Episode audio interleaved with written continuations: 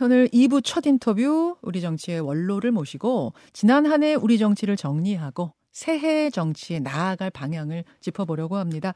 윤여준 전 장관 지금부터 만나보죠. 어서 오십시오. 네, 안녕하세요. 오래간만입니다. 새해 복 많이 받으십시오. 감사합니다. 네.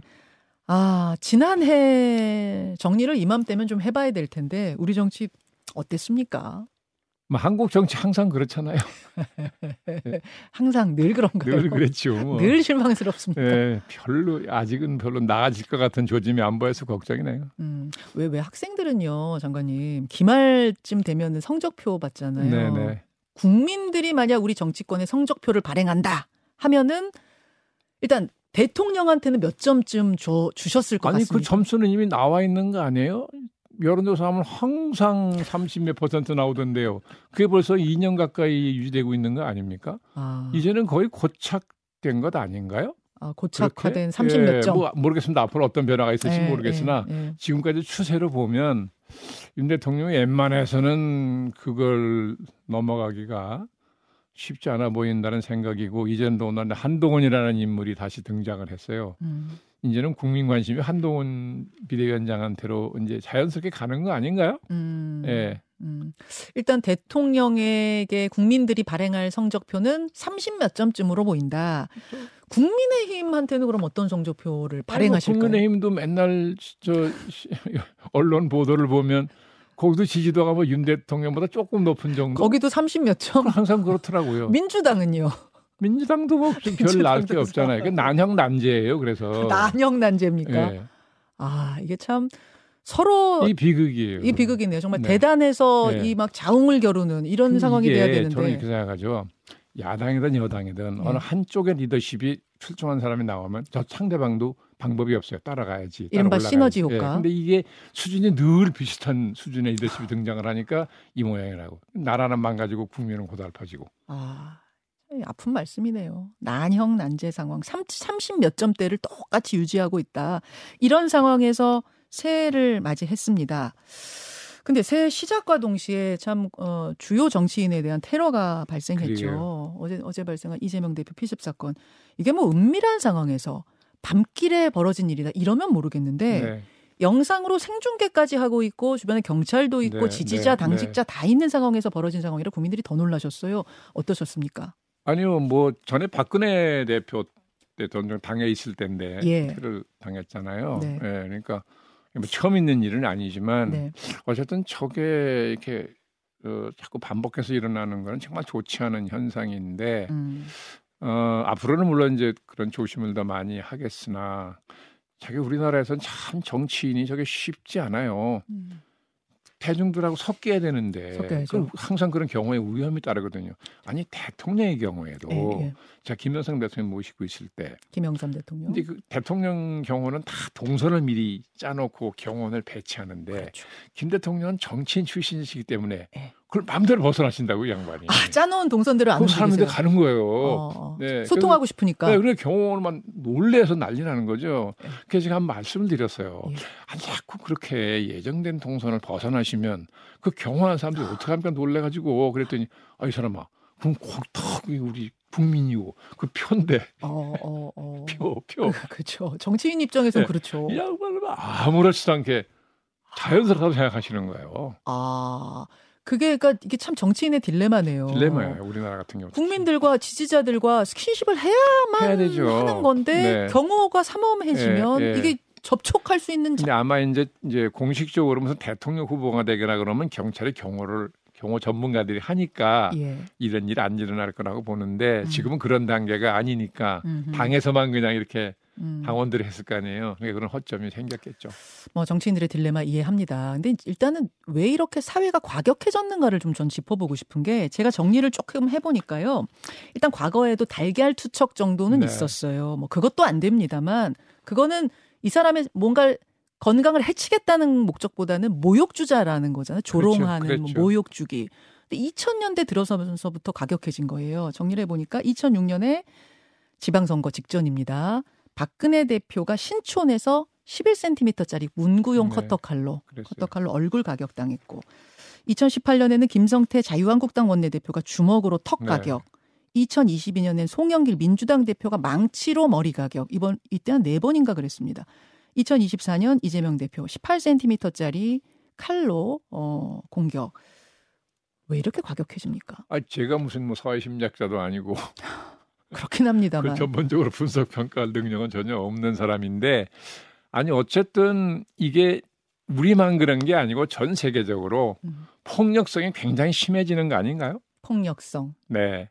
이게 상당히 좀 위험한 풍조라고 보는데 전쟁도 도처에서 나고. 네. 네. 맞아요. 그래서 음. 한국 사회도 이 스트레스가 많은 사회잖아요. 그렇죠. 네, 그러다 보니까 정신적으로 좀 심약하다든가 그런 사람들은 순간적으로 폭력성에 의존할 수 있겠다. 음. 그래서 굉장히 조심스러운 현상인데 앞으로는 이런 불상사가 없도록 조심해야 되겠죠. 뭐 어떡하겠어요. 그러고 보니까 지난해에 일본 아베 신조 총리는 네. 총기 사제 총기로 네. 사망했어요. 네. 아베 신조 총리. 네. 트럼프 전 대통령 지지자들은 여러분 기억나시죠? 선거 지고 나서 아예 의회에 난입을 해서 네, 뭐다 네, 부수고 네, 그렇죠. 이것도 사실 예전 같으면 상상할 수 상상할 수 없는 일이죠. 뭐 맨날 민주주의 본산이라고 떠드는 나라에서 그런 일이 벌어진다는 것은 광기예요, 광기. 광기의 시대. 지금 제 광기의 시대예요, 제가 보기엔. 광기. 근데 그거를 정치권이 좀 더 부추기는 면도 있어요. 음, 우리나라 같은 경우 특히 그렇죠. 진영으로 갈라졌는데 더 극단적. 뭐 정치인들이 뭐 뭐뭐뭐 네. 뭐, 뭐, 칼 들고 싸우진 않지만 말로 엄청나게 지금 싸우잖아요. 악마화. 네, 근데 그 말로 싸우는 건 좋은데 뭐 정치라는 게 말로 아, 예. 겨루는 거 그건 좋은데 네. 제가 그 이 정당 아침마다 뉴스를 보면 TV 뉴스 같은 걸 보면 예. 정당의 이제 대표 음. 중진들이 뭐 이렇게 회의하면서 얘기하는 게 나오잖아요. 네. 아, 그럼 보면 이제 대개 이게 온 거를 보고 얘기하는 걸 보면 아마 밑에 실무자들이 써올린 걸 보고 읽는 것 같은데. 그렇죠. 네. 그 가만히 보시면요. 네. 아, 굉장히 폭력적인 어휘가, 어휘가 많아요. 어, 과격해요. 과격해요. 네. 언어 선택이 품격이 없어요. 언어에. 품격이 그래서 없어요. 제가 저걸 보면서 음. 저 정치 지도자들이 사회 끼치는 영향이 참 대단한 건데 그럼요. 저걸 매일 반복해서 저런 언어를 정치 지도자들이 구사를 하면 음. 자기도 모르게 특히 젊은 사람들이 게 귀에 들어갈 거라고요. 그렇죠. 예, 그래서 아, 정치 지도자들이 언어 순화부터 하지 않으면 음. 한국 사회가 앞으로 큰 이게 해, 뭐 문제가 되겠다 하는 생각을 혼자 할 때가 있어요. 예전엔 안 그랬나요? 정치 지도자? 아, 전에는 그렇게 폭력적이지 않았죠. 어. 아, 특히 제가 그 젊은 시절의 정치 지도자들은 예, 예. 상대방을 공격해도 어휘구사를 이렇게 하지 않았어요. 저도 이제 한 15년 진행했는데 네, 예전 예. 생각해 보면 비유법을 많이 썼어요. 그렇죠. 정치인들이 네, 함축적이고 그럼 네. 아니, 비판은 하죠. 당연히 상대방 네. 비판은 해도 네. 은유적이고 그랬어요. 뭔가 비유법을 사용한 네. 공격을 썼다면 지금은 상당히 날카롭고 예. 날카로운 게 문제가 아니고 뭐라고 해야 되죠? 자극적. 네, 그러니까 가만히 폭력적. 보면요, 정당 대표들이 아침에 이렇게 얘기하는 거 TV 들으면. 네. 밑에 실무자들이 올렸을 텐데 누가 더 자극적인 말을 구사하나는 경쟁하는 것 같아요. 아. 그러니까 점점 더 격렬해지는 게 어제보다 더 새로운 자극적인 말을 찾아야 되니까. 찾아야 되니까. 이게 무의식 중에 국민한테 주는 영향이 저는 상당히 클 거라고 봐요. 근데 그렇게 하면 팬들, 그러니까 지지자들, 네. 열성 당원들은 아우 시원하다, 아우 사이다다 이렇게 또 한다는 거예요. 그렇게 아 그러니까 정치자 지도자라는 사람들 그러면 안 되죠. 자기 정치 지지자들이 그렇게 얘기를 하더라도 음. 뭐 정치는 그런 게 아니다. 그렇게 하면 안 된다라고 해야지 거기 부화해 가지고 음. 부안해동하는 거잖아요. 예. 그러니까 정치권이 지금 한 목소리로 이 부분에 대해 반성해야 이, 돼요. 예, 민주주의에 대한 테러다 되고. 비판하면서 또 스스로도 반성하는 아니. 이런 언어의 품격을 좀 찾아서 해야지. 알겠습니다. 그 원인을 찾자면 우리의 정치 혐오, 극단화, 폭력성, 또, 또 많은 스트레스 사회, 뭐 이런 것들이 네. 복합적으로 네. 작용했단 말씀이신데요. 아무튼 이게 선거 직전에 벌어진 일이기 때문에 아, 이게 선거에 어떤 영향을 미칠까 뭐 이런 부분도 좀 궁금한데 일단 큰 영향을 주면서 선거의 물줄기를 바꾼 케이스도 있었고 아닌 케이스도 있습니다. 이번엔 어떨 거라고 보십니까? 저는 뭐 선거가 임박한 게 아니라서요. 예. 어, 이게 뭐 선거에 영향을 전혀 준다 안 준다 이렇게 단정적으로 얘기할 수는 없으나 어, 예상하는 것만큼 큰 영향을 줄 것 같지는 않은데 제가 보기에는 더군다나 또 이제 뭐뭐 음. 뭐 생명이 위태롭거나 그런 것은 아니고 중상은 아니신 모양이고 다행히 예, 중상 네, 예, 예, 다행히 그러, 생명의 위협은 네, 아닙니다. 그러니까 어, 사람들이 놀라긴 했으나 이것 때문에 정치적 태도를 바꾸거나 그럴 것 같지는 않은데요. 어. 박근혜 전 대표 때가 그러니까 대표적으로 네. 선거에 물줄기를 바꾼 네. 뭐 그런 테러 사건이 벌어졌던 때인데 그때는 이제 박 전 대표가 네. 병상에서 저 사건이 벌어진 게 대전이었잖아요. 병상에서 첫 마디가 대전은요 이거였다고 해가지고 그게 이제 선거판도 바꿨는데 근데 그게요. 예 제가 그때 선거 실무를 책임지고 있을 텐데 예. 그 이게 저 박 대표를 아주 측근에서 모시고 있는 사람이 있어서 지금 어디 지구당 위원장은 구상찬이라는 사람인데 어 예 예. 박 대통령 측근에서 모시고 다녔죠. 전화가 왔어요. 어 조금 있으면 맞춰서 깨나실 텐데 다음에 첫 마디를 뭐라 그러냐. 어, 그래서 저는 다른 일 때문에 복잡해서 생각을 미처 못하고 있다가 네. 아 가만 있어 봐. 그거 참 중요하네. 어떡할까? 그래 둘이 의논을 했어요. 어. 근데 그 길면 안 된다 내가 멘트가 한마디로 해야 된다 짧게 그랬더니 그 친구가 그때 대전이 아주 백중세라서 맞아요. 관심이 초점이었을 때예요 그- 그러니까 대전 관련해서 하는 게 어떨까요 아 그 좋은 아이디어다 그 표현을 뭘로 하냐 어. 그랬더니 그 친구가 딱 첫 마디가 길게 하면 안 된다고 그랬잖아요 길게 하면 안 돼 한마디로 짧게 얘기했더니 어. 그러면 대전 대전 그러더니 대전은요 하면 한마디 하니 아 그 됐다 그렇게 발표하다. 아 잠깐만요. 저 이거 처음 듣는 비화인데. 아 잠깐만요. 그러니까 사실은 선거의 여왕이 된 이유가 박근혜 전 대통령이 그때 그 신촌 피습입니다. 제가 생각해 보니까 신촌 네. 피습이었어요. 아, 뭐. 중요한 곳이 대전이었고 네.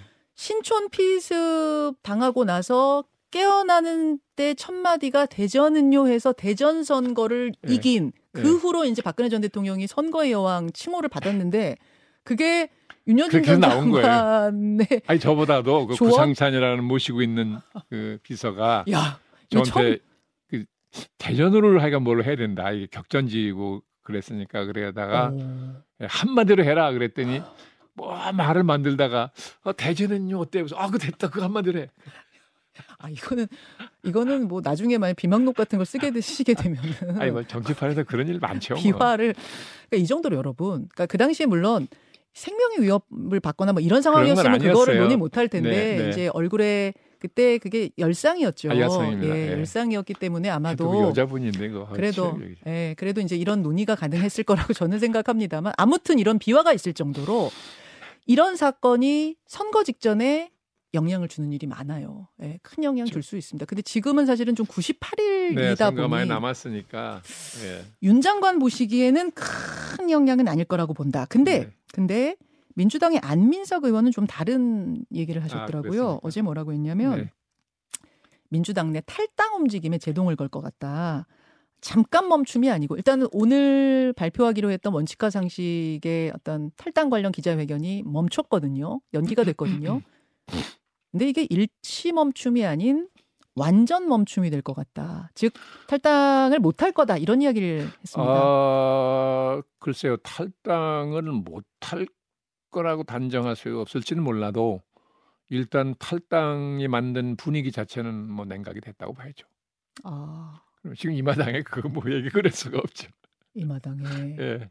그러니까 그러나 그게 뭐 이제 음. 뭐 중상이 이 대표가 중상을 입으신 게 아니라면 예, 이제 금방 회복이 된다든가 이게 알려진다면 이게 뭐 석 달 후까지도 음. 예, 이낙연 음, 네, 전전 총리. 같은 분의 행동을 제약 크게 제약하는 요소가 될지는 글쎄요 조금 더 두고 봐야 되는 거 아닌가 싶은데. 지금 이재명 대표 상태가 아주 정확히는 모르겠어요. 아까 박성준 대변인하고 인터뷰했는데 어제 수술 후에 중환자실로 옮기고 나서 당 사람들과는 접촉이 안 되는 상황이라 네. 정확히는 모르겠다고 하시는데 그러니까 그 부상 정도가 어떠냐에 따라서 또 선거 98일 남은 선거 어, 영향 영향을 주냐 마냐도. 주죠, 당연히 주죠. 어, 예. 근데 뭐 그렇죠. 중환자실은 뭐 수술 후에는 의뢰 중환자실 예. 가는 것이고 예, 중환자실은 일반 면회가 안 되는 곳이니까 예.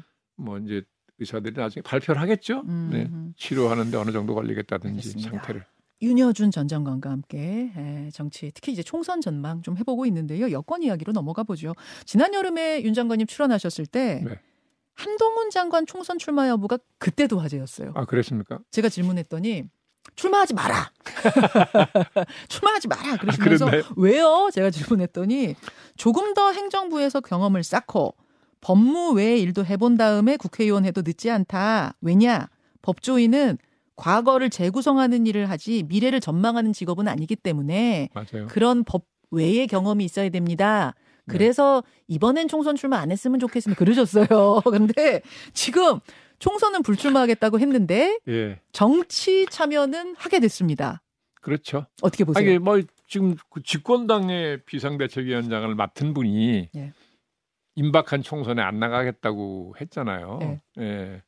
뭐 그것은 자기가 뭐 몇 번을 뭐 받느냐 지역구를 맡으면 뭐 지역 활동을 해야 되니까 원천적으로 안 되고 예, 또 그렇다고 비례대표 받는 것도 그렇고 그러니까 아마 짐작에 일단은 비대위원장 역할이 끝나면 총선 후에는 다시 빠져서 행정부로 가지 않을까 하는 짐작을 해요.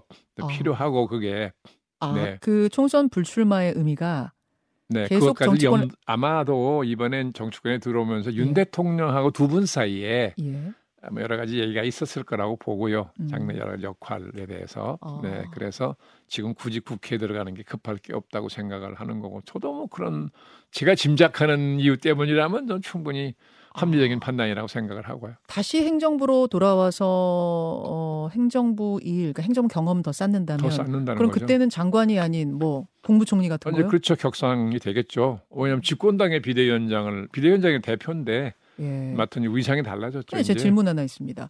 보통 국무총리 집권 여당의 국무총리를 하던 분들은 대선 주자로 막 떠오르다가 대통령이 못 돼요. 그, 그 이유는 어 이제 정권 말기 가면 보통은 지지율이 떨어지기 때문에 대통령하고 총리가 일심동체가 한 몸처럼 느껴지게 되면은 표가 잘 안 가잖아요. 네. 그런 부분이 그러면 아니 이제 뭐 윤 대통령 임기가 많이 남았어요. 많이 남았죠. 아직 2년도 안 됐다고요. 취임한 2년 지가. 안 됐어요, 아직. 예. 예. 근데 굉장히 오래된 것 같은데. 저도 좀 오래된 것 같은데 네. 보니까 2년 안 됐더라고요. 그러니까 뭐뭐 가정에서 말씀을 드리자면 예. 한 장관이 이제 당에서 역할을 끝내고 나서 아, 뭐 행정부로 가서 적당한 위상에 맞는 자리를 맡아서 얼마 한다 그래도 여전히 윤 대통령 임기 내에 뭐 기- 충분한 시간이 있잖아요. 아 이게 아, 끝까지 그럼요. 안 가면 되니까. 아 그럼요. 아 그런 저는 얼마든지 여지가 있다고 보는데 그런 구상을 하고 있다. 아니 그렇게 해서 이제 좋은 음, 이제 음. 이 국가적인 인재로 커야 되니까 음. 지금은 이제 명석한 두뇌가 명석한 분인 건 알겠는데 경험이 폭이 좁잖아요. 예. 예. 그리고 이 법 일만 한 분들이 아까 말씀하신 것처럼 네. 그런 점이 있어서 정치를 하려면 상당 기간 훈련을 받아야 돼요. 상당 기간 훈련 받아야 예, 된다. 사고 방식 바꿔야 되고 그 생각에는 변함이 없으시다 그 네, 말씀입니다. 변함없어요. 그럼 불출마 이번에 선택한 건 잘한 거라고 보는 겁니다. 잘한. 거라고 보시는 네, 거군요. 근데 이제 앞으로 남은 에, 과제가 굉장히 큽니다. 김건희 여사 특검법. 네. 네. 사실 야당으로서는 이 꽃놀이패라는 평이 많아요. 왜냐? 김건희 특검법을 대통령이 거부하고 재의결했는데 만약 국민의힘 이탈표가 나와서 재의결 성공하면 특검의 시간이 오죠. 선거 기간 내내. 이러면 이제 민주당한테 유리하다는 거고 설사 재의결에 실패하더라도 특검은 실패하지만 민심을 얻을 거다. 그래서 총선에 유리하다. 이래도 저래도 유리하다. 한동훈 비대위원장 상당히 곤란할 거다. 어떻게 보십니까? 음, 김건희 여사 문제는 어차피 양날의 칼이에요. 특검을 안 받아도 음. 문제, 받아도 문제입니다. 그러니까 딜레마죠. 그러면 문제 규모를 축소하려면 안 받아야죠. 아, 받아. 제가 받아도 문제, 안 받아도 문제. 안 받는 게 그나마 축소다. 그렇죠, 규모를. 그러니까 이래도 저래도 문제 규모. 그렇죠. 이- 타격인데. 예, 어차피 정치적으로 선거를 앞두고 민주당이 충분히 이용하려고 좀 저러는 거 아니겠어요. 어. 실체가 뭐가 됐든지 간에. 예. 네. 그러니까 그게 옳다 그르다를 떠나서, 떠나서 선거적으로 보면 네, 그렇다. 그러니까 뭐 양단 간에 어차피 저거는 뭐 마이너스 점수를 잃는 일인데 음. 어느 쪽이 덜 잃느냐는 걸 따져보면 특검을 안 받는 쪽이 덜하다고 볼 수 있는 거 아니에요. 아니 근데 이제 국민의힘 일각에서 특히 수도권에서 후보 준비하시는 분들 사이에서는 이거는 받아야 한다. 받고 대통령과 당이 선 긋고 그렇게 가야지만 지금 수도권 민심을 뒤집을 수 있다라는 이야기도 하시는데요. 논리적으로는 그렇죠. 자기들도 북인 그럼 끊으라면 쉽게 끊겠어요? 아, 현실적으로 그렇게 쉽지 않잖아요.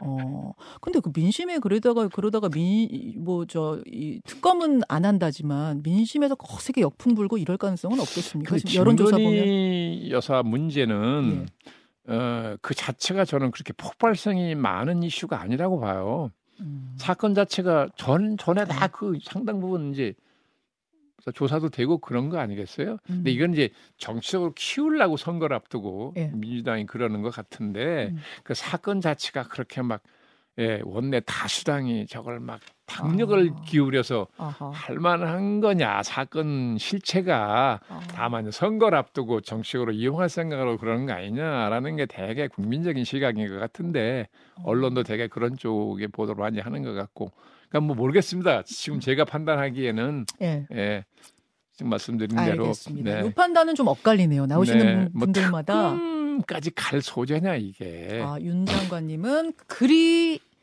그러니까 재 의결 실패하고 특검이 무산돼도 민심의 역풍이 그리 크진 않을 것이다라는 판단. 예, 요거는 뭐 나오는 분들마다 견해가 달라서 좀 지켜봐야 될 것 같습니다. 자, 마무리를 해야 되는데요. 새해 우리 정치권에 보내는 조언? 이것을 좀 잘해달 한 단어로 표현한다면 어떤 걸 찾으시겠습니까?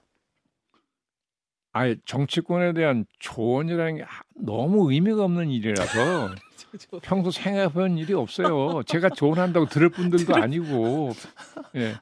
아 대통령에 대해서도 신랄하게 비판도 여러 번 하시고 뭐 여당 아니, 야당 가릴 것뭐 없이. 뭐 국민 국민된 입장에서 예. 그게 뭐 나쁜 건 나쁘다고 제 예, 생각대로 예, 예, 말씀드리는 건데 예. 다 이거 대통령한테 무슨 대통령한테 무슨 부탁을 하고 오신 거예요? 아니 뭐, 뭐 한마디로 뭐 이게 필요하다 조언한다. 조언 하면 그 어퍼컷을 좀안 쳤으면 좋겠다. 아 그거 좀안 했으면 좋겠다고요? 네. 아 이건 비유적인 말씀이에요? 아니면은 진짜 실제로 이거 하지 말라는 거예요? 뭐 해석의 자유를 드리겠습니다. 아, 이중적인 의미군요. 이렇게까지. 새해 복 많이 받으시고요. 감사합니다. 네, 오늘 귀한 시간 고맙습니다. 네, 수고하셨습니다. 윤여준 전 장관이었습니다. 김현정의 뉴스쇼는 시청자 여러분의 참여를 기다립니다.